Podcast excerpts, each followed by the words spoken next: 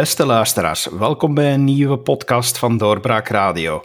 Ik ben David Geens en mijn gasten vandaag zijn onze politieke commentatoren Karel Drabbe en Karel de Vos. Jazeker, ik wou u even in spanning laten, maar uh, dat is niet nodig met deze twee heren, want zij hebben heel veel te vertellen. Dus laat ons maar meteen met de deur in huis vallen. Professor, 175 jaar liberale. Was daar echt iets te vieren? Want sommigen trokken dat in twijfel.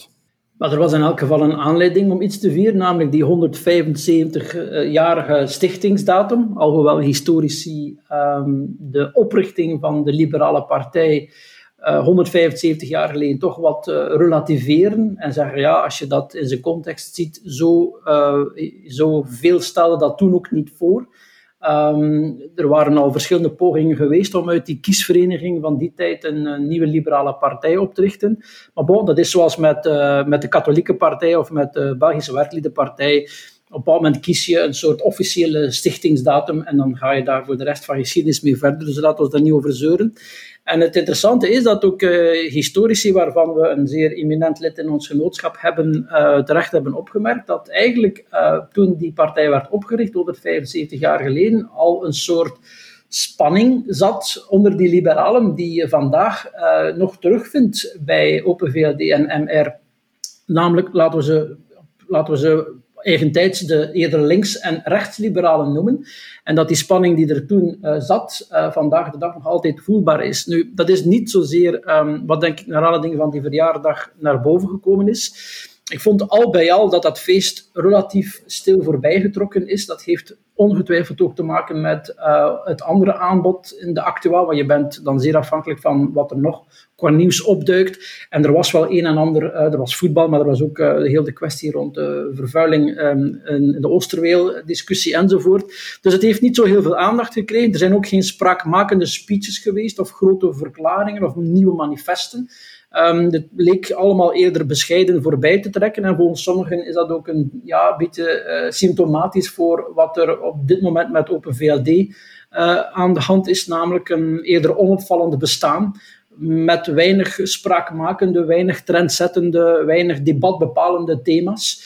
En in dat verband, ik heb dat uh, eerder in een interview in Knak uh, opgemerkt, en dat heeft men ook in de tijd opgenomen, uh, zou je zelfs kunnen zeggen dat het is een 175 verjaardag van het liberalisme, dus zowel MR als Open VLD, dat ja, van, van die twee politieke families toch meneer Boucher, de MR-voorzitter, op dit moment de meest interessante figuur is. En niet alleen omdat hij um, tumult veroorzaakt, in die mate zelfs dat binnen zijn eigen partij uh, meneer Krukke, dus de nummer 1 in de Waalse regering van de MR, via een Vlaamse krant de Standaard dan nog zijn voorzitter oproept om het wat kalmer aan te doen. Dus ook in zijn eigen partij is hij maar niet onverdeeld gelukkig met die positie van Boucher. Maar hij is natuurlijk wel, uh, als je de, de, de stress die hij veroorzaakt binnen de federale regering buiten beschouwing laat, is hij natuurlijk een interessante figuur. Je mag blij zijn dat er zo iemand als Boucher is. Je hoeft het daarom niet inhoudelijk met hem eens te zijn. Maar de manier waarop hij een aantal dingen scherp stelt, ook uh, partijen uitdaagt, tot een grote ergernis om positie te kiezen, ja, dat is, dat is, uh, dat is een welgekomen verademing en voeding van het uh, maatschappelijk debat. Dus Boucher doet op zijn eentje meer dan de twee partijen samen, denk ik. Maar ik vond het geen spraakmakend feest. Ik vind ook dat de partijen Um, toch vooral op VLD, uh, maar ze zijn er blijkbaar in stilte, in de diepte nu mee bezig, dat ze toch eens echt weer uh, met nieuwe interessante ideeën naar boven moeten komen om het inhoudelijk intellectueel debat een beetje te voeden. Dat mis ik van een partij die dat vroeger in het verleden wel kon. Meneer Drabbe, die, die liberalen die krijgen klappen uh, in de media momenteel, omdat er natuurlijk ook heel wat discussie is omtrent de neutraliteit van de overheid, uh, de vrije meningsuiting, waarvan men verwacht dat liberalen net heel wat standpunten zouden innemen. Ehm, is dat ooit anders geweest? Hebben de liberalen daar vroeger dan meer uitgesproken standpunten in ingenomen dan dat ze dat nu doen? U bedoelt dus over die neutraliteit van de overheid? Onder andere, ja. Wel, dat is eigenlijk de reden waarom die partij is opgericht, bij wijze van spreken. Ik ga een beetje kort door de bocht. Uh, Karel de Vos heeft daar net al een tipje van de historische sluier opgelicht, maar het is net die strijd met die ja, heel sterke toen, om niet te zeggen bijna almachtige kerk, en zeker in het noorden van het land, in Vlaanderen, om die politieke strijd te voeren, dat vanuit de georganiseerde vrijmetselarij trouwens. Uh, er zijn genoeg documenten van die dat aantonen, dat die liberale partij 175 jaar geleden is opgericht in het uh, stadhuis van Brussel. En dat was een, ja, we hebben het twee of vorige podcast hebben we het op een bepaald moment gehad over de culture war, waar ik toen zei van ja, we hebben al twee schuldstrijden gehad uh, en een cultuuroorlog uh, in, in dit land en een taalstrijd uh, erbovenop. Maar toen was er echt wel een strijd tussen levensbeschouwingen die bijna tot op de dood bij wijze van spreken en in tal van kranten en satirische tijdschriften werd uitgevo uitgevochten, waar we ons vandaag eigenlijk weinig nog van kunnen voorstellen. de, de, Ehm, het is terecht van te zeggen, zoals Gerrit Vos daarnet deed, dat Georges Louis Boucher zo wat uh, ja, een knuppel in de hoenderhok gooit en tegelijkertijd veel stof doet opwaaien over uh, dat element, over die topic van die hoofddoek. Maar dat verbleekt in vergelijking met op hoe dat er in de tweede helft van de 19e eeuw eigenlijk rond die levensbeschouwingen werd gevochten. Dus is dat nieuw voor de Liberale Partij om hierover uh, geluid te maken? Nee, je zou bijna kunnen zeggen, het behoort tot haar DNA. Alleen hebben we er ja, na de Tweede Wereldoorlog niet zoveel meer van gemerkt. Uh, was levensbeschouwing plots voor de toenmalige PVV, de Partij voor Vrijheid en Vooruitgang, op een bepaald moment in de jaren 60 gooi je die de deuren open van de partij met een affiche uh, waarop stond van uh, u gelovig of u katholiek, u, ook u kunt liberaal zijn of ook u be, uh, bent liberaal of iets in, in die zin, omdat men ja, katholieken, gelovigen, randkatholieken wel nodig had om die partij te gaan versterken. En als Verhofstadt de VLD opricht in 92, dan is er eigenlijk van de levensbeschouwelijke, en dan bedoel ik dus die strijd uh, omtrent de plaats van religie in de samenleving, totaal geen sprake. Uh, hoofddoekjes waren nog geen issue trouwens. Uh, we keken op een andere manier naar migratie dan via uh, dat soort symbolen en de liberalen deden dat evenzeer. Um, dus het is pas een, iets van, van heel recent. En la, laat ons eerlijk zijn, um, we hebben het er vorige keer ook over gehad. Dit is niet alleen zoiets waar dat de Liberale Partij en vooral dan de Franstaligen willen op focussen of punten op willen. Dit gaat eigenlijk over uh, wie is er baas of wie wordt de eerste politieke kracht of wie vecht er misschien nog beter gezegd om de plaats van de tweede politieke kracht in het gewest Brussel. Is dat de MR of blijft dat Ecolo? Als ik me niet vergis, is het momenteel Ecolo die de grootste is. Uh, of de tweede partij is liever in Brussels geweest. En het gaat onder meer daarover en, en zich te kunnen profileren. En heel wat minder over die 175ste verjaardag. Waar inderdaad, wat ik vernomen heb, dat er in het najaar wel de nodige activiteiten, festiviteiten en publicaties zullen volgen. En ik hoor ook binnen de VLD, binnen Open VLD, dat men daar uh, stilletjes aan bezig is met dat voor te bereiden. En toch wel van gedachten te wisselen om met standpunten, welke ze ook mogen wezen, naar buiten te komen. Ik noteer in de week altijd een aantal uh, uitspraken die gebeuren in de politieke wereld. Ik wil hem er nu even tussenin gooien. Dat is de volgende. Theo Franke, een Vlaams nationalist, zegt over Boucher, een Waal, dat hij degene is die dikwijls de onderbuik van Vlaanderen verwoordt. Dat is toch wel ja, echt wel opmerkelijk, vind ik. Absoluut. En uh, ik had het eigenlijk niet beledigend bedoeld voor uh, meneer Lachaert, maar knak heb ik ook gezegd dat als de twee voorzitters nu op tour zijn met hun partij, en ze toeren door uh, België op dit moment, samen, dat denk ik de meeste mensen komen luisteren naar uh, Boucher. Um, ik bedoel dat helemaal niet als een belediging voor meneer Lachaert, waarvan ik niet zeg dat hij oninteressant is, maar dat is natuurlijk omdat hij inderdaad op een heel directe, krachtige manier een aantal dingen zegt die je veel minder bij Open VLD hoort zoals meneer Drab opmerkt, dat is niet um, ontdaan van enige electorale strategie. Hè. Hij vecht in uh, Wallonië en Brussel voor plek 2 of 1. Dat is iets wat je bijna niet kunt inbeelden voor Open VLD. Dat die een uh, electorale koers zou kunnen uitzetten om de eerste of tweede te worden in een, regio. Dat kan helemaal niet. Maar dat maakt hem natuurlijk op dit moment wel interessant. Wat ik tegelijk ook vind, is dat... Um, Bijvoorbeeld als het gaat over die hoofddoekkwestie, neutraliteit van de overheid, op een bepaald moment zie je dan uh, prominente liberalen de grote principes bovenhalen en de fundamentele rechten en vrijheden en de grote beginsels enzovoort ongewild, en merk ik ook velen met mij, denk je dan tegelijkertijd, ja maar wacht eens even, is dat zo evident voor de Liberale Partij om dat te zeggen als je tegelijkertijd in het kader van de strijd tegen corona zo makkelijk en zo enthousiast fundamentele rechten en vrijheden, zoals bijvoorbeeld de avondklok of vele andere inperkingen die we hebben gezien, Ja, daar heeft Open VLD met zeer veel gemak uh, is daarin meegegaan, heeft dat ook verdedigd. Ik denk dat uh, van Quickenborne daar een beetje de handhavingskampioen was om al die inperkingen ook af te dwingen. Ja, dat enerzijds. En dan tegelijkertijd, uh, op het moment dat de coronacrisis naar zijn einde loopt, misschien plotseling wel weer die grote fundamentele rechten en vrijheden naar boven halen intuïtief voelen dat dat, dat, dat wringt. Uh, dat, die, dat die houding van Open VLD ten aanzien van die democratisch-liberale rechtsstaat in de coronacrisis, ik vind dat dat een beetje sporen nalaat, die je niet zomaar uh, uitwist en uh, waar, waarna je heel makkelijk uh, tot de orde van de dag kunt overstappen en zeggen, kijk, wij zijn nu op andere thema's wel de grote verdediger van al die liberale rechten en vrijheden. Ik hoor toch ook de rechterzijde veel knarsige tand daarover als op een VLD dat doet. Dus ik vrees dat die partij dat toch wel een tijdje met zich zal meedragen. Volgend onderwerp uh, dat ik graag met jullie zou willen bespreken is iets, denk ik, professor, dat, uh, dat ik eerst aan u moet vragen. Ik zag onlangs een presentatie van uw collega professor Johan Akkaert in, in het Vlaams parlement omtrent een aantal punten die de democratie zouden moeten verbeteren, waaronder het opheffen van de opkomstplicht. En zijn conclusies. Intussen is er een open brief verschenen. U was ook een van de ondertekenaars. Eh, u, u bent niet echt pro-opheffen opkomstplicht, heb ik, uh, heb ik toch zo de indruk. Uw indruk uh, misleidt u niet. Um, nee, ik ben daar niet zo voor. Ik heb de oproep niet ondersteund, omdat um, als ik voor de finale keuze zou staan om die al of niet af te schaffen, die opkomstplicht, ik zou kiezen voor het behoud van de opkomstplicht. Ik zou nooit zeggen dat daarmee de kwaliteit van de Vlaamse lokale democratie staat of valt. Absoluut niet. Democratie is veel meer, veel ruimer dan louter het uitoefenen van uh, de, het stemrecht via de opkomstplicht. Absoluut. Maar uh, daar, daar, kunnen heel veel argumenten mee in het debat getrokken worden en misschien doen we dat uh, meteen wel.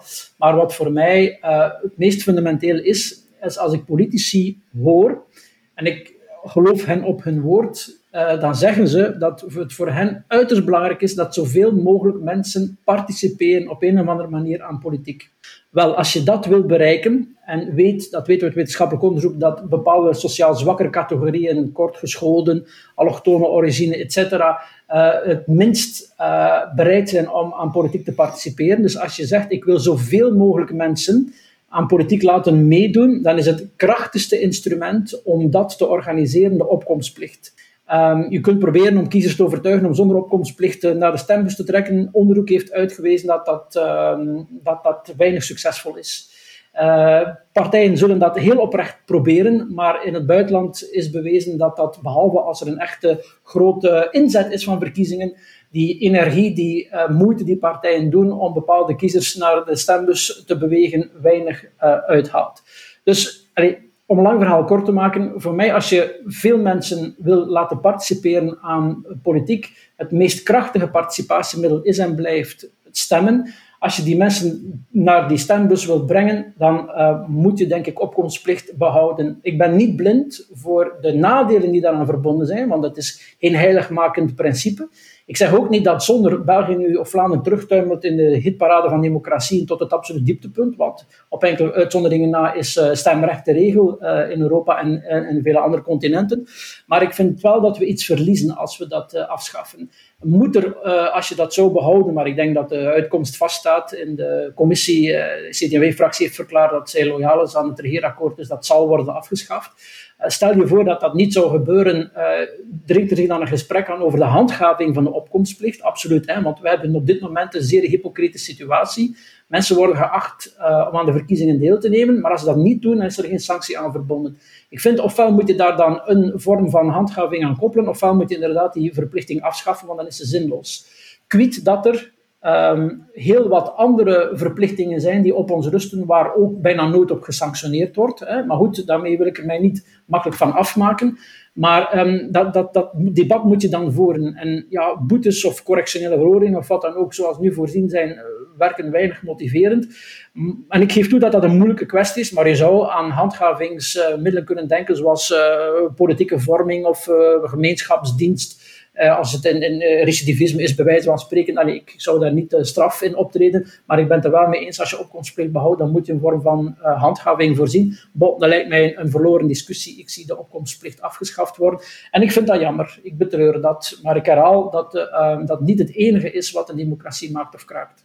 Maar in, in C is de opkomstplicht eh, bestaat eigenlijk al niet meer in dit land. Eh, je hebt het zelf al aangekaart, professor, door erop te wijzen dat, uh, dat er niet gesanctioneerd wordt. Ja, officieel wordt er wel gesanctioneerd, maar de sanctie wordt niet uitgevoerd. Uh, dat is het grote verschil met Noord-Korea, Peru en Uruguay, geloof ik, als ik me niet vergis. Dat zijn de drie andere landen die sancties uh, uit, uitreiken voor mensen die in een systeem van opkomstplicht niet gaan stemmen. Maar dat is bij ons niet het geval. We hebben het er nogal over gehad, in Franstalig België. Dat gaat niet door de gemeenteraadsverkiezingen, dat gaat over de laatste federale verkiezingen. Komen in sommige kieskringen tot 5, 26 procent van de mensen niet opdagen om te gaan stemmen. In Vlaanderen is dat 6 procent. Dus eigenlijk heb je al geen echte opkomstplicht. Dus ik denk, wat doet de Vlaamse regering hier? Helaas nog maar op één niveau. En die helaas is natuurlijk voor mijn rekening. Dat is de, ja, de wetgeving aanpassen aan de realiteit. Uh, ik, ik, geloof dat het in uh, de, de rechtskunde is dat men daarvoor het begrip acculturatie gebruikt. Dat is namelijk, we gaan wetgeving doen evolueren en doen aanpassen aan de geplogenheden, aan de gebruiken die er in de samenleving uh, zijn. Zo is ook abortus er gekomen, zo is homohuwelijk, gekomen. En ik weet het, het, is, het klinkt misschien nogal aberrant om de vergelijking te maken, maar zo zal op termijn inderdaad ook de opkomstplicht uh, hoe zal ik zeggen, uh, gedoemd zijn om te verdwijnen. En niet alleen op lokaal en provinciaal vlak, want we vergeten altijd dat dit ook over de provincies gaat. Um, ik juich het toe, ik juich het vooral op provinciaal uh, vlak toe. Ik vind dat een compleet overbodig niveau, dus ik kan de luisteraars nu al uh, aankondigen dat ik wel zal gaan stemmen voor de gemeenteraad in, in een systeem van stemrecht, hè, waar we geen opkomstplicht meer hebben. En ja, ik kan helaas niet, niet stemmen voor de provincieraadsverkiezingen, denk ik dan. Tenzij als dat met één stemkaart gaat gebeuren, zoals dat nu het geval is, dan stel ik mij de vraag hoe dat de wetgever dit eigenlijk weer allemaal gaat oplossen en of er al over uh, nagedacht is over de praktische kant van zaken. We gaan een stembrief krijgen waarop zegt dat je in je stad of in je gemeente moet uh, naar een kiesbureau begeven. Nu zegt die stembrief, uh, of op die oproepingsbrief, naar welk kiesbureau dat je moet gaan. dat zal al niet meer het geval zijn. En, en hoe zit het dan voor de gemeentestemmen of voor de provinciestemmen? Uh, dat wordt nog een, een hele uitdaging. Maar ik ga ervan uit, inderdaad, op termijn dat dat ook op de andere niveaus gebeurt. Nu, het argument van de opkomstplicht zorgt voor de hoogst mogelijke participatie. Ja, en dan? Um, er wordt nu ook met ongeveer goh, in Vlaanderen 25% van de kiezers amper of geen rekening gehouden. En in Franstalig België zal het uh, iets minder zijn, want daar is er maar één partij die niet echt meegerekend wordt bij die partijen die ertoe doen en in het debat worden betrokken en met wie er coalities worden gesloten enzovoort. Maar in Vlaanderen is er alvast één partij met wie kiezers al sinds 24 november 1991, binnenkort dus 25 jaar lang, geen rekening wordt gehouden. Opkomstplicht, verandert daar niks aan. Um, de, het stemrecht zal daar ook niks aan veranderen. Dus ik vind dat argument van politici en zelfs van politicologen, excuseer Karel de Vos, uh, vind ik eigenlijk een, een, heel vreemd argument. Want dan zou je eigenlijk moeten zeggen van oké, okay, uh, het cordon moet uh, meteen naar de vuilnismand, tezamen met de, het behoud van de opkomstplicht.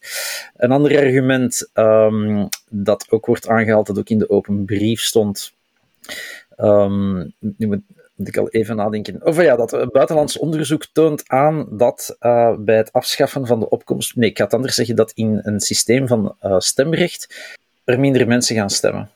Ja, de laatste keer in Nederland, hè, wat was het, 17 februari of 13 februari, ik ben het al, nee, 17 februari, is 92% van de Nederlanders is gaan stemmen. 92%. Het was zelden zo hoog trouwens. Terwijl vooraf al vastlag, vastlag dat uh, Mark Rutte er als grote winnaar zou uitkomen. De verkiezing heeft de avond zelf bij heel wat analisten voor verrassingen gezorgd. Maar als het stof gaan liggen was, dan bleek dat de grote stemverschuivingen er ook niet geweest zijn die vooraf, zoals die de opiniepeilers vooraf hadden verwacht. Daar heeft de bevolking niet wakker gelegen van de opiniepeilingen en is massaal gaan stemmen om eigenlijk iemand in het zadel te houden waarvan we wisten dat hij in het zadel zou blijven zitten.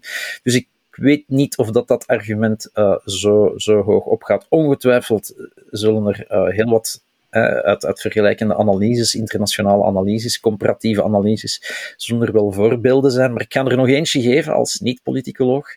In Spanje zijn er in verschillende regio's afgelopen jaar, in tijden van corona, regionale verkiezingen geweest. En dan zie je dat er altijd net iets meer dan de helft van de mensen gaan stemmen is. Dat is misschien niet veel, maar op eigen risico, corona, met alle mogelijke maatregelen, voorzorgsmaatregelen, de afstanden, de, de de mondmaskers uh, enzovoort, hebben we gezien dat één op twee mensen nog altijd ging stemmen in tijden ja, dat je eigenlijk moest schrik hebben van je eigen leven. Dus ik denk dat het allebei al nog meevalt en dat we niet moeten denken dat met de afschaffing van de opkomstplicht uh, dat we het politieke Sodom en Gomorra gaan benaderen in Vlaanderen. Wel, bij dat laatste sluit ik me helemaal aan. En ik wil ook de afschaffing uh, dedramatiseren. Maar laat mij een paar heel korte uh, tegenwerpingen op wat je als terecht argument pro-afschaffing naar voren schuift. Um, er is op dit moment uh, een soort gedoogbeleid, dat klopt. Uh, er is opkomstplicht, maar het wordt niet gesanctioneerd. Tenminste, er staat een straf op in de wet, maar geen enkel parket maakt er een prioriteit van. Die kunnen dat niet doen. Uh, behalve als je als stemopnemer of teller niet opduikt, dan heb je wel een probleem. Dat moet gesanctioneerd worden, anders zijn die verkiezingen niet meer te organiseren als dat niet via de tussen aanhalingstekens vrijwillige medewerking van de burger kan gebeuren. Maar het is natuurlijk wel zo dat het feit dat er een, een opkomstplicht wettelijk is, sommige kiezers wel bij twijfel naar die stembus brengt.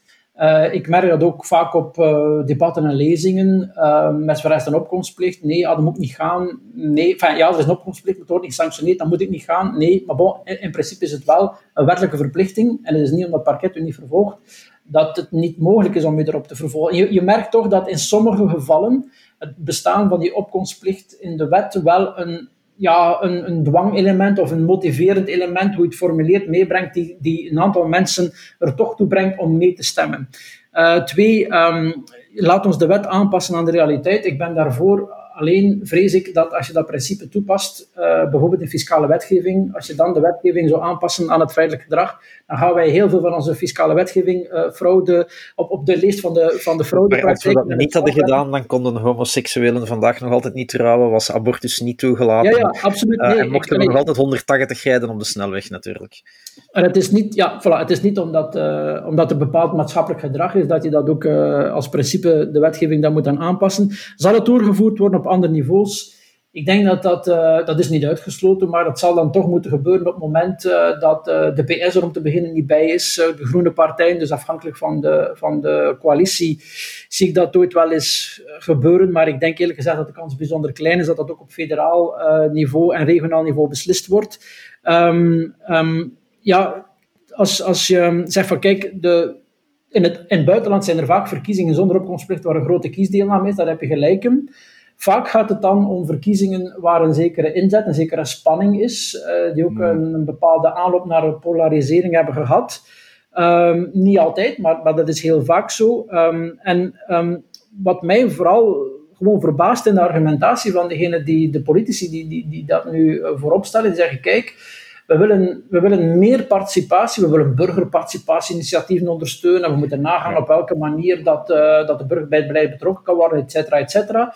Maar een heel krachtig instrument om die burger bij dat beleid te betrekken, uh, schaf je dan af. En dan zeg je, maar we gaan daarna heel veel moeite doen om die mensen te overtuigen om toch uh, aan die verkiezingen deel te nemen. Allee, ergens, ergens vind ik daar een inconsistentie in. Um, is een lage uh, opkomst bij verkiezingen per se problematisch? Maar nee, als mensen het niet, niet belangrijk vinden om te gaan stemmen of zeggen, kijk, ik doe niet mee, dan is dat een goed recht. Alleen weten we ook dat, um, dat dat, dat, die, dat, dat afhaken um, niet sociaal blind is. Daarmee bedoel ik, er is een specifieke categorie die meer dan gemiddeld niet meer deelneemt. En die dus, als je dan de bevolking vergelijkt met het electoraat, dan wordt het electoraat minder representatief voor de bevolking. Er zit een soort sociaal-demografische scheeftrekking in. De volgende stap is beweren, en dat is niet uh, aangetoond, is beweren dat het beleid daardoor ook verandert. En dat het beleid uh, minder rekening zou houden met die groepen waarvan geweten is dat ze minder of niet aan verkiezingen deelnemen. Uh, je moet eerlijk zijn, in het buitenland wordt er niet per se veel asocialer beleid gevoerd ja, dan in eigen land, omdat daar misschien bepaalde sociale categorieën niet aan deelnemen. Alleen weet je dat de, de garantie dat het beleid met al die belangen rekening houdt, net iets groter is als je weet dat die kiezersgroepen ook tot het electoraat behoren. Er zit dus een zeker uh, voorzichtigheidsbeginsel in. Um, en, maar voor, allee, voor het overige, ik, ik, het is een historische dag op het moment dat dat gestemd wordt. Ik bedoel, in alle cursussen geschiedenis en, en politicologie is al de datum waarop het Vlaams parlement beslist om de opkomstplicht af te schaffen. Dat is te kennen leerstof vanaf nu. Dat is, dat is iets, iets unieks in onze geschiedenis. En ja, ik vind wel dat die beslissing genomen wordt zonder heel veel publiek debat. Er is eigenlijk een beslissing genomen tijdens de formatie. Daar heeft CD&V tijdens die besloten formatieperiode rond de Vlaamse regering gezegd, we doen het. Nadien is er in kringen van de parlementaire commissie uh, wel wat debat geweest. Veel van mijn collega's zijn er op bezoek geweest, hebben daar uh, met passie en overtuiging een, uh, een, een, een, visie en de bewijzen aangebracht. De conclusie van die mensen is, ik heb dat vele jaren geleden ook gedaan en daarna beslist om dat niet meer te doen, want zij hebben nu ook ervaren dat er eigenlijk niet wordt op ingegaan, dat men daar eigenlijk zeer weinig mee doet, dat dat allemaal ook niet zoveel uithaalt. Uh, en ja, in de parlementaire commissie bij de stemming is daar ook niet zo heel veel over gedebatteerd. Dus ik mis een beetje het, oh, het, is een historische beslissing, maar ik mis een beetje het algemeen maatschappelijk debat daarom. Ik vind, ik vind dat jammer, want ook dat debat had eigenlijk, zelfs al leidt tot de afschaffing van de opkomstplicht, dat breed maatschappelijk debat had eigenlijk zeer interessant en in zekere zin pedagogisch kunnen zijn. Maar we hebben het daar met z'n allen heel weinig over gehad. En dat betreur ik, dat vind ik jammer. Wat mij enorm opvalt in, in het debat nu tussen jullie twee, is dat ik heel wat argumenten hoor pro-behoud. Dat ik langs de andere kant negatieve argumenten hoor dat het niet nodig is om het te behouden, maar ik hoor geen positieve elementen eigenlijk om het af te schaffen. Wat winnen we ermee door het af te schaffen, buiten het feit dat we ja, misschien aanpassen aan de werkelijke situatie? De democratie gaat er alleszins niet beter van worden democratie gaat niet beter of slechter worden met de invoering van uh, stemrecht of de afschaffing van opkomstplicht. Je kunt ook de vraag stellen, is de democratie er dan zoveel beter van geworden um, door het verlagen van de opkomstplicht naar 18 jaar?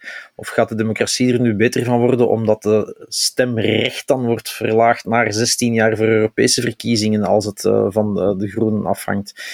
het is niet noodzakelijk zo, omdat er gemiddeld meer mensen uh, zullen gaan stemmen, dat er daarom, ja, moet ik dat zeggen, een, een, een groter democratisch gewicht uh, hangt aan beslissingen. Uh, bijvoorbeeld alleen nog maar in het feit dat de ongeldige kiezer, of de kiezers die ongeldig stemmen, dat die op geen enkele manier worden gerepresenteerd of meegerekend. In een systeem van, van stemrecht zou het eens heel interessant zijn om de ongeldige stemmen te vertalen naar zetels en die te laten meetellen in een quorum. Dat lijkt mij een interessante oefening. Dat is natuurlijk geen antwoord op jouw vraag van wat zijn de positieve elementen. Uh, ik denk in een democratie dat het belangrijk is dat je de mensen uh, hun vrijheid kunt laten, uh, of binnen in alle vrijheid kunt laten beslissen of ze aan dit, deze of geen beslissingsproces willen deelnemen. Of het nu een referendum is op gemeentelijk niveau, of het nu een of andere burgerbudgetgroep is in een, in, in, in, in een wijk, of omdat het nu gaat over uh, stemrecht voor uh, de gemeenteraadsverkiezingen of de provincieraadsverkiezingen. Ik vind, als burger moet je zelf kiezen, wil ik uh, zoals Bart Maddens dat op doorbraak een tijdje geleden schreef. En die tekst is vandaag ongeveer uh, volledig opnieuw geplaatst in de standaard.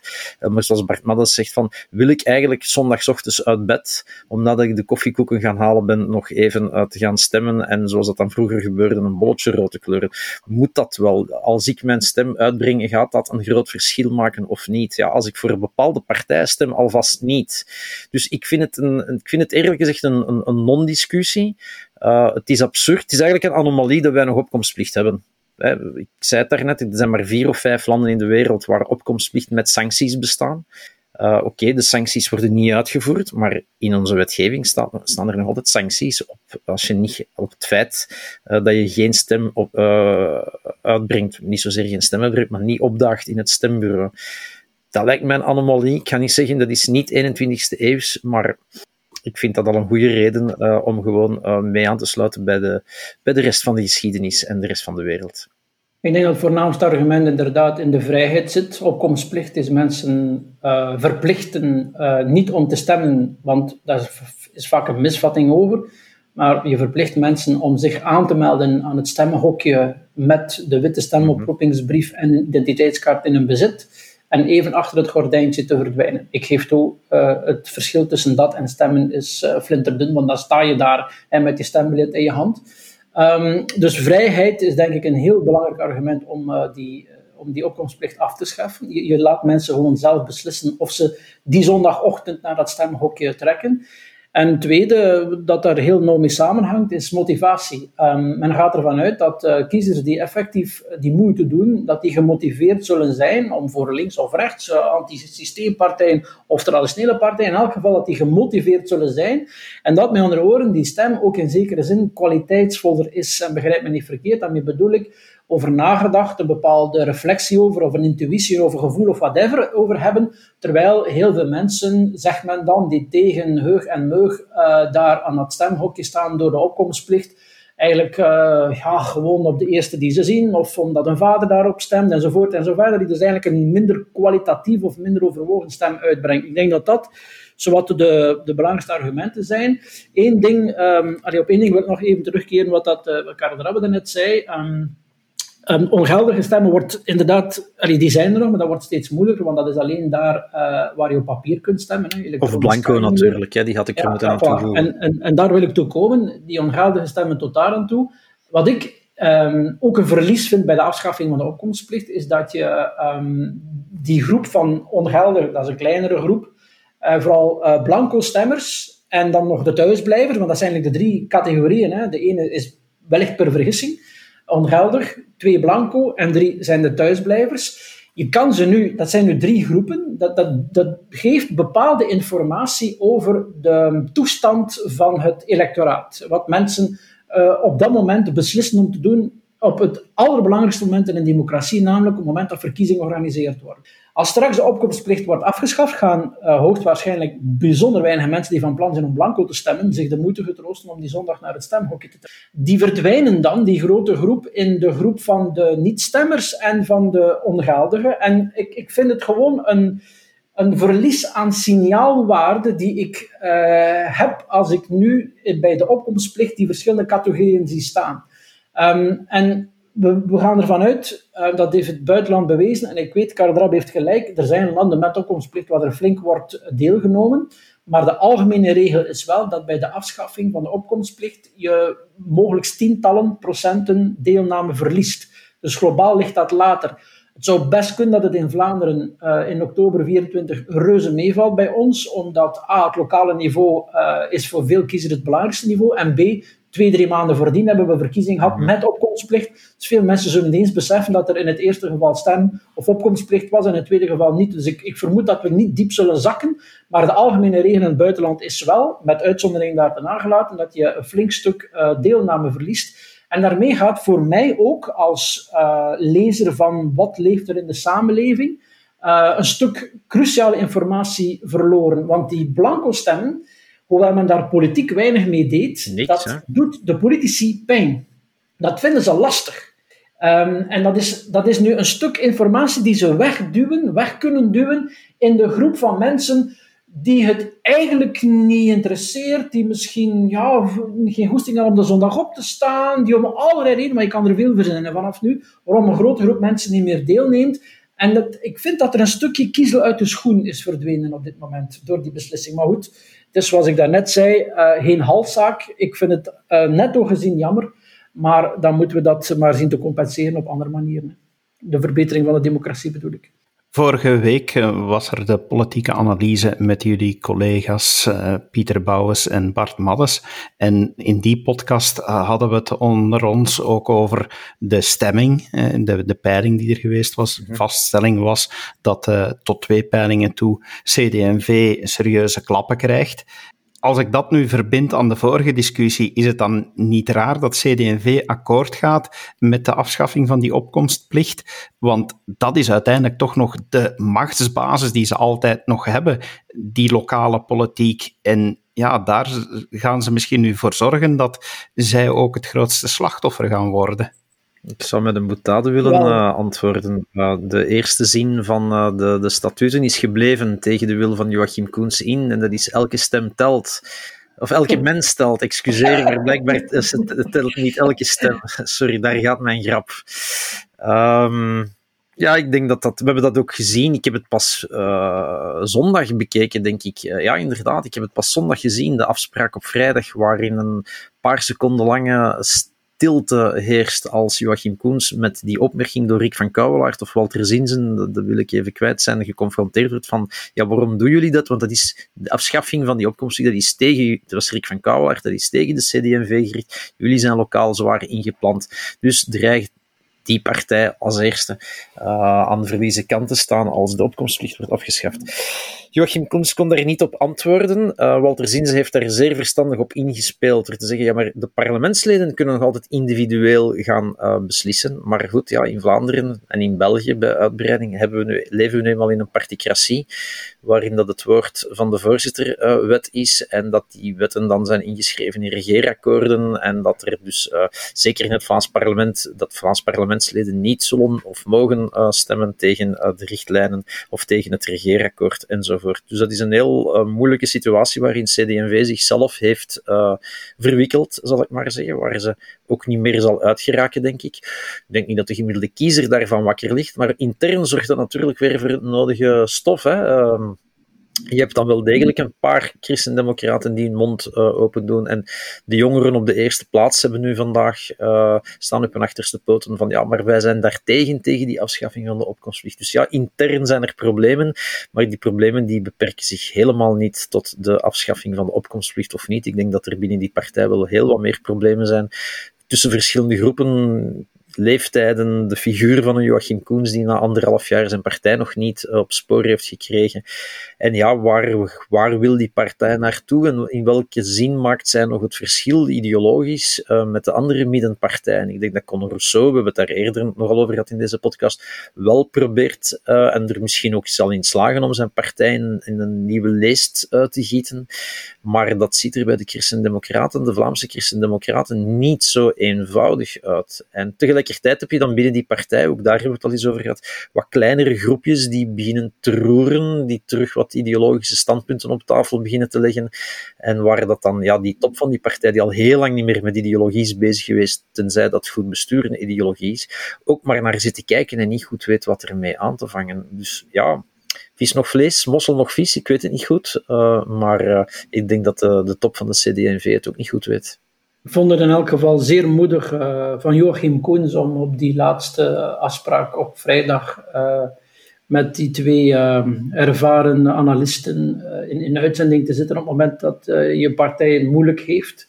Dus ik vond dat moedig van hem. Ik vond zijn um, veelzeggende stilte ook heel mooi. Hè. Hij heeft niet geprobeerd om er zich met een, door een eh, communicatiebureau getrainde quote van af te maken. Um, ik denk dat die, die stilte heel veel zei, want het is publiek geheim dat Joachim Koens die afschaffing betreurt en bovendien ook niet gelukkig is met heel wat dingen die in het Vlaams regeerakkoord staan. Het Vlaams regeerakkoord is niet door hem onderhandeld um, en op verschillende plekken en momenten is al gebleken dat hij toch verschillende onderdelen van dat Vlaams regeerakkoord uh, wat betreurt. En die afschaffing van de opkomstplicht is er één van. De partij is daar ook voor een stuk verdeeld over, maar dat geldt evenzeer voor andere partijen. Ook binnen Groen zijn er voor- en tegenstanders van de opkomstplicht, zelfs bij Open VLD. Ik denk, als ik het goed heb, dat eh, Jean-Jacques de Hucht, ik kan mij vergissen, daar ook niet voor is. Uh, ik hoor van liberalen dat men zegt, ja, wij, wij gaan dat niet naar buiten brengen, want dat is natuurlijk vervelend, want wij claimen dat als een grote liberale overwinning. Valt ook wel op, hè, dat CD&V dat uiteindelijk meestemt. Uh, en het voornaamste argument is, we hebben ons woord gegeven tijdens de regeringsonderhandeling. We zijn een loyale partner. Terwijl in de parlementaire commissie uh, Brecht Warné, Vlaams parlementslid uh, Schepen en Wingenen, die zijn uiterste best doet om ja, om dat voor een stuk af te zwakken door te zeggen, kijk, als zou blijken na de eerste verkiezing zonder opkomstplicht dat er een probleem is, dan voeren we dat opnieuw in. We moeten begeleidende maatregelen hebben bij de afschaffing van de opkomstplicht. En daaruit spreekt geen vol enthousiasme om dat te doen, maar dat lijkt soms eerder op een soort van damage control. En dus op vele manieren zie je dat die CD&V daar eigenlijk geen positieve boodschap geeft aan die afschaffing van de opkomstplicht. Dus is iets wat ze precies met enige tegenzin doen, omdat ze nu eenmaal een loyale partner willen zijn. Maar beweging, van beweging.net tot Hendrik Bogaert. Hè. Ik denk, uh, die twee liggen een eind uit elkaar. Maar Beweging.net en ook Hendrik Bogaert zeggen wij zijn er eigenlijk niet voor. Dus uh, de partij is daarover verdeeld en in dat soort van scenario's kan je moeilijk goed doen. Maar ik vind het zo symptomatisch dat CD&V uiteindelijk, um, zonder daar zelf uh, enige overwinning uit te halen, zonder dat dossier te kunnen claimen, zonder daar een positief uh, invulling aan te kunnen geven, dat een soort belangrijke historische beslissingen slikt omdat ze nu eenmaal haar woord gegeven heeft om te kunnen meebesturen op Vlaams niveau. Terwijl je voelt tot in de diepste nerven van de partij dat men dat eigenlijk niet wil en dat men ook schrik heeft dat dat op lokaal niveau uh, ook wel eens een pandoering voor CD&V zou kunnen opleveren. Het feit dat nu al, uh, drie jaar voor de verkiezingen, te horen valt dat nogal wat burgemeesters, die toch het kloppend hart van de Vlaamse christendemocratie uitmaken, eraan denken om in 2024 niet langer onder eigen naam op te komen, dat is toch veelzeggend. Dat heeft natuurlijk heel veel te maken met een andere wijziging in het, uh, in het kiesdecreet. Namelijk dat de burgemeester gaat naar de stemmenkampioen van de grootste fractie uit de meerderheid dus het komt erop aan om voor de verkiezingen uh, kartels te sluiten, zodat je na de verkiezingen uh, de grootste fractie bent. Want dan word je automatisch als stemmenkampioen daar de burgemeester van. En vanuit die optiek begrijp ik wel dat CD&V-burgemeesters zeggen, ja, dan moet mijn naam eraf, want ik ga met anderen moeten samenwerken. Dat is een soort van strategie die ze nu ontwikkelen. Maar het geeft, als ik ook met burgemeesters spreek, heeft het ook voor een stuk te maken met ja, wat zij noemen de naam CD&V die niet meer pakt op een of andere manier. En dus als al die signalen in de partij naar boven komen, ja, wat heb je dan voor, wat voor verschrikkelijke keuze heeft die Koens dan? Ofwel um, voert hij het Vlaamse regeerakkoord uit en dan krijgt hij kritiek zoals wij die nu geven, ook van, van binnen in de partij. Ofwel zegt hij, ja, bon, voor mij is dat een halszaak, ik ga dat uh, niet doen, ik ga dat niet goedkeuren, en dan breekt hij zijn regeerakkoord. En dus, ja, CD&V heeft dat toegelaten en heeft in ruil iets anders gekregen. Wat precies in ruil is gegeven voor de acceptatie van de afschaffing van de opkomstplicht, opkomstplicht, weten we natuurlijk niet. Dat zat in de chemie van de onderhandeling. Maar je weet dat CD&V daar een zware prijs voor zal betalen. Hè. CD&V heeft op dit moment ook NVA nodig, denk ik. Ze hebben elkaar trouwens nodig met die hele discussie rond FPOS in Antwerpen. Hè, waar, waar uh, CD&V-excellenties, waar vroeger ook Ben Weitz, uh, in het verleden zelfs Groene, verschillende partijen uh, ja, beleidsverantwoordelijkheid hebben gedragen de voorbije jaren, als ze nu elkaar zouden verliezen rond zoiets als de opkomstplicht, dan gaan ze met getrokken messen tegenover elkaar staan, ook in die F-post-discussie. Ja, en dan kan Jan Jan Bon uh, misschien zijn regering vergeten. Hè. Tenminste, ze zal niet vallen, maar ze zal dan een vechtkabinet zijn tot het einde van de rit. Dus om allerlei beleidsredenen kan ik wel begrijpen dat je dat dan uiteindelijk met de vingers uh, in de oren en in de mond uh, goedkeurt. Maar het, is in elk scenario een verliespost voor CD&V. Mm CD&V heeft net een congres gehad. Het was weliswaar een statutair congres, nog geen ideologisch congres.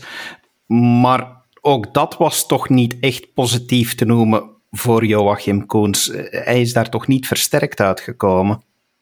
Nee, alleen al het feit dat dat fameuze eerste zinnetje waar ik daarnet eh, even over struikelde, dat dat niet gehaald heeft, dat dat met net, net geen twee derde had op een paar stemmen na. Dan lees je in de krant dat hij kwaad is weggelopen na anderhalf uur congres, uh, voor zover dat dat kan op een virtueel congres, maar goed. Uh, nee, versterkt is hij daar zeker niet uitgekomen. Ik denk dat die partij echt wel in crisis zit. Die peilingen, een voorzitter die geen verf pakt, maar ja, van welk hout pijlen maken. Hè? En inderdaad, ja, de opkomstplicht en het feit, Karel Vos heeft er daarnet al op eh, naar verwezen, dat er heel wat burgemeesters zijn die neigen om een, onder een lijst burgerbelangen of gemeentebelangen of lijst van de burgemeester of wat dan ook op te komen. Um, dat maakt het allemaal niet, niet makkelijker voor, uh, voor die partij. Maar het zal nu afhangen, afhang, afhangen zijn van hoe, inderdaad hoe dat die Vlaamse regering verder gaat verlopen. Want die is, is toch ook in een, in een crisis aan het terechtkomen, tenzij dat die deze namiddag nog wordt gered in de plenaire vergadering, omdat uh, alle partijen nu blijkbaar toch een onderzoekscommissie vragen of ondersteunen uh, naar heel het FPOS 3M-schandaal.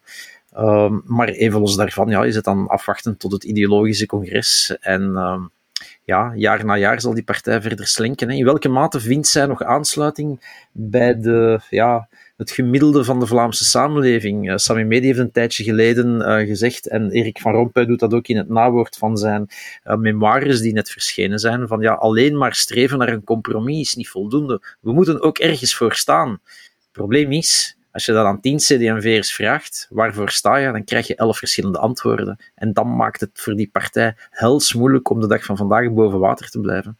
Ik heb eerlijk gezegd uh, nooit helemaal goed begrepen wat die uh, draagwijte van de verandering van dat eerste zinnetje precies was. Allee, als je kijkt wat er nu staat en naar wat uh, Joachim Koens dat wou brengen, dat zal wellicht aan mijn gebrekkige kennis van het personalisme liggen.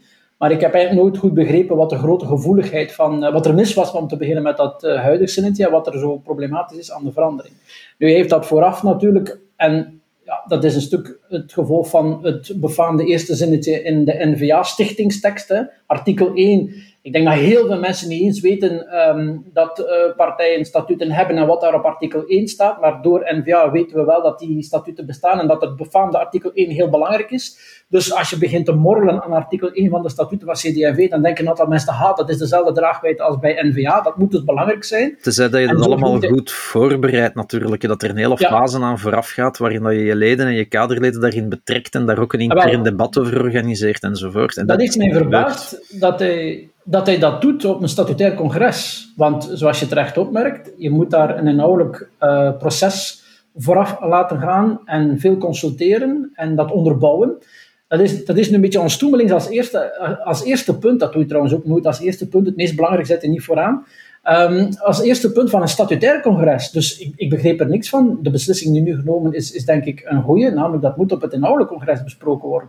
Wat ik ook niet zo goed begrijp, is waarom je per se eerst een statutair en dan daarna een inhoudelijk congres organiseert. Ik denk dat je eerst de inhoudelijke krachtlijnen vastlegt en dan nadenkt op welke manier moet de organisatie zich aanpassen om die inhoud te kunnen brengen. Dat heeft natuurlijk te maken met de druk die op zijn schouders rust om iets te doen.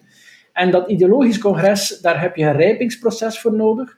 Dat kan niet eerder dan in het najaar, en dat kon hij dus nu niet doen, maar hij voelt al een hele tijd de druk, Joachim Koens, om nu iets te doen. Dus komt hij af met een statutair congres, wat eigenlijk in een verkeerde volgorde wordt gepresenteerd. En, en, dan is de beeldvorming achteraf negatief, ondanks het feit dat hij eigenlijk probeerde via een persbericht om zelf uh, in de markt te zetten dat hij succes heeft geoost. Ik weet eigenlijk niet goed precies wat er allemaal is beslist, want uh, soms heeft het voorstel van de voorzitter het gehaald. In andere gevallen zijn de amendementen goedgekeurd. Uh, en ik denk dat we pas als de teksten er zijn, zullen kunnen zien wat er nu eigenlijk precies allemaal is beslist. Maar een victorie is het in elk geval niet. Ik vind wel dat de laatste tijd, um, en dat is ook logisch dat de coach of de kapitein van het team of de trainer van het team het meest in beeld loopt, maar dat er de laatste tijd een beetje te veel uh, naar de voorzitter gekeken wordt. Um, want als de problemen die Karel Drabbe terecht beschrijft van CD&V bestaan, dan bestonden ze voor Joachim Koens. En dan denkt niemand dat Joachim Koens alleen, dus als individu, in staat is om ze op te lossen. Het feit dat de partij zich wellicht wat kapot heeft bestuurd, het feit dat de partij profiel verliest, eh, dat haar uh, goede vakkundige bestuurders niet plakken, hè, dat veel mensen uh, aan uh, Van Petergem voorbij lopen zonder eigenlijk te beseffen dat is, dat is een heel belangrijke figuur achter de schermen binnen Vivaldi. electoraal kennen we hem ook niet enzovoort. Dus je hebt, je hebt goede vakmensen en op Sami Medina denk ik beroeren die niet veel, maken die niet veel los. Ja, dat is niet allemaal het, uh, de, de schuld van Joachim Koens. Dus ik denk dat, um, er stond vandaag een opiniestuk in de Standaard erover, als ik het gezien heb, uh, van een collega van de KUL, waar hij zegt, en ik deel zijn analyse, bij CD&V analyseren ze veel te weinig door. ook het ontgoochelend rapport van de twaalf apostelen, waarvan Peter hem trouwens een woordvoerder van was, en toen zeiden we met z'n allen, dit is een analyse die veel te vroeg stopt, ze gaat niet ver genoeg. Men durft een aantal dingen bij CD&V niet bij naam benoemen. Wel, dat is allemaal pre-Joachim Koens. Dus ja, um, nu uh, schieten op de man die niet altijd uitmunt in de meest... Uh, um, hoe moet ik het zeggen, um, in de wedstrijd verwachte vorm van communicatie is wel authentiek. Hè? Maar, maar hij spreekt niet altijd zoals we dat in de wedstrijd uh, gewoon zijn. Ik vind, ik vind het wat makkelijk. Hij heeft zeker zijn uh, verantwoordelijkheid. Hij is de coach van het team. Hij moet ervoor zorgen dat zijn team beter presteert. Maar hij kan dat onmogelijk alleen. En dus ik vind dat de ministers, maar ook de parlementsleden, dat die daar allemaal een collectieve verantwoordelijkheid in dragen. En op dat vlak zie ik toch ook wel weinig inspiratie, weinig mensen die ja, nieuwe ideeën naar voren brengen, die uh, moeite doen om een partij uh, naar boven te trekken. En ik kom vaak CD&V'ers tegen, uh, vorige week nog een paar in het parlement, die vooral een negatief kritische analyse maken, maar die zelf weinig initiatief nemen of creativiteit doen om het op te lossen. Dus eigenlijk vind ik, ja, het is Uiteraard in eerste instantie aan Joachim Koens, maar de man kan dat onmogelijk alleen. CD&V blijft natuurlijk de partij die, die op dit moment klappen krijgt. Want ja, ook de persoon die al genoemd is, Sami Medi, ja, die, die op een departement zit waar dat ze bij uitstek hadden gehoopt, het departement van migratie, dat ze een goudhaantje konden droppen en dat die, net zoals de twee voorgangers, enorm populair zou worden. Ja, komt nu met een migratieplan en wordt direct teruggefloten binnen de Vivaldi-coalitie. Dus ook, ook dat blijkt niet te lukken bij CD&V. Oh ja, je kunt inderdaad de vraag stellen wat de CD&V in hemelsnaam in die coalitie zit te doen natuurlijk. Hè. Als uh, de plannen die ze naar voren schuift, als die meteen worden uh, ondergraven door de coalitiepartners en als dan voor de rest blijkt dat er, ja, zoals Karel Vos daarnet al opmerkte, hè, Joachim Koens heeft dit uh, regeerakkoord niet onderhandeld. Alhoewel, dit wel, hè, dat is het federale. Excuseer, ik al even het Vlaams en het federale door elkaar. Maar uh, inderdaad, ja, misschien is dit de regering te veel voor de CD&V. Dat, we zullen het daar later kunnen over hebben, of dat is aan historici om daar later een oordeel over te vellen, maar dit is misschien de regering te veel. Um, Misschien was er voordien nog, waren er nog meubels te redden die nu niet meer kunnen gered worden. Ik weet het niet. En inderdaad, dat hangt niet van Koens alleen af. Dat is iets dat al 40, om niet te zeggen 50 jaar bezig is. Hè. Uh, eind jaren 70 haalde die partij om en bij de 40%.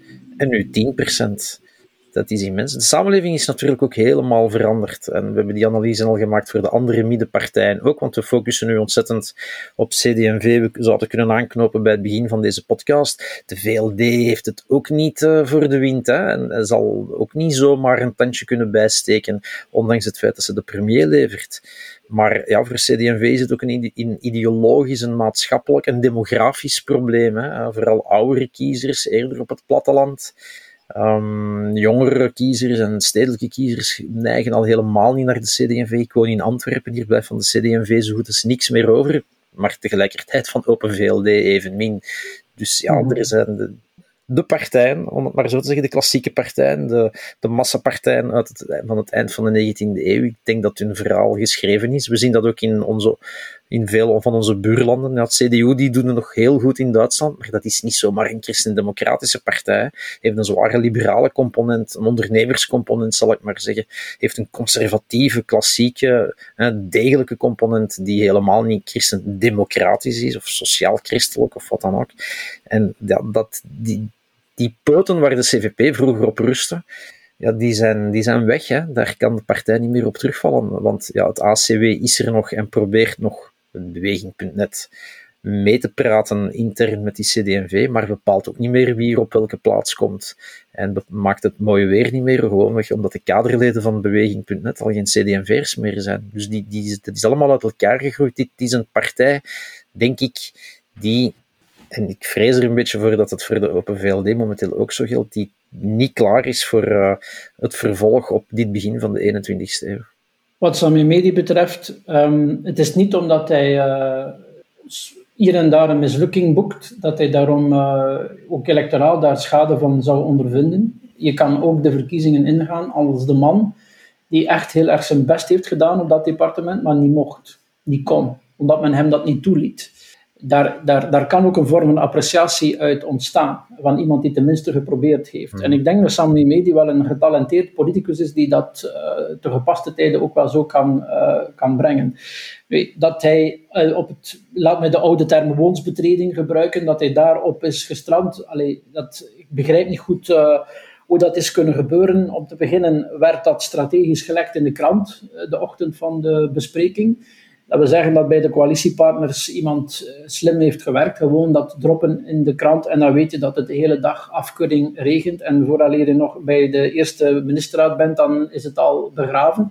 Bovendien leek dat heel sterk, veel te sterk op het idee dat in de vorige regering Michel uh, heel veel consternatie heeft veroorzaakt, waar je in Franstalig België stond men op zijn kop dat, was, dat was een halszaak. Dus als je daar nu iets brengt dat daar uh, heel sterk op lijkt, dan weet je toch dat je op dat moment je uh, nederlaag organiseert. Zelfs al probeer je her en der dat te compenseren met dingen zoals we gaan geen uh, kinderen of minderjarigen in gesloten asielcentra opsluiten.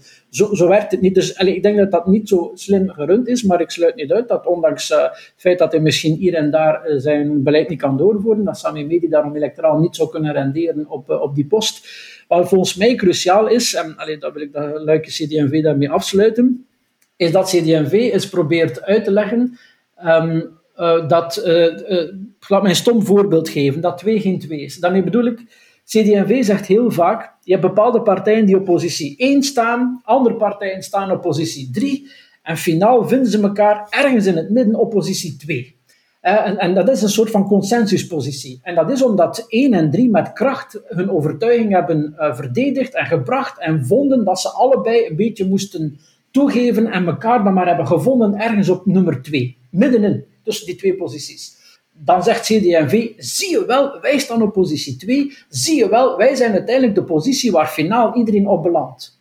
Ja, maar waarom die CD&V op nummer 2 zit, wat daar de inhoudelijke uh, ideologische visie is, wa waarom, waarom haar positie meer is dan het gemiddelde van anderen, dat hoor je niet. Dat hoor je heel weinig. En men, men, is nu zo trots bij CD&V dat CD&V-ministers pragmatische oplossingen kunnen brengen waar andere partijen dan ideologische problemen zien. En dat soort van profiel zal een aantal kiezers beroeren zonder enige twijfel. Maar het is niet omdat je het gemiddelde bent van de positie van anderen, dat je daarom een eigen identiteit hebt. En dat is voor mij de grote uitdaging van CD&V de komende jaren voldoende uitdaging en voldoende analyse van een bewogen week in eh, de politieke wereld.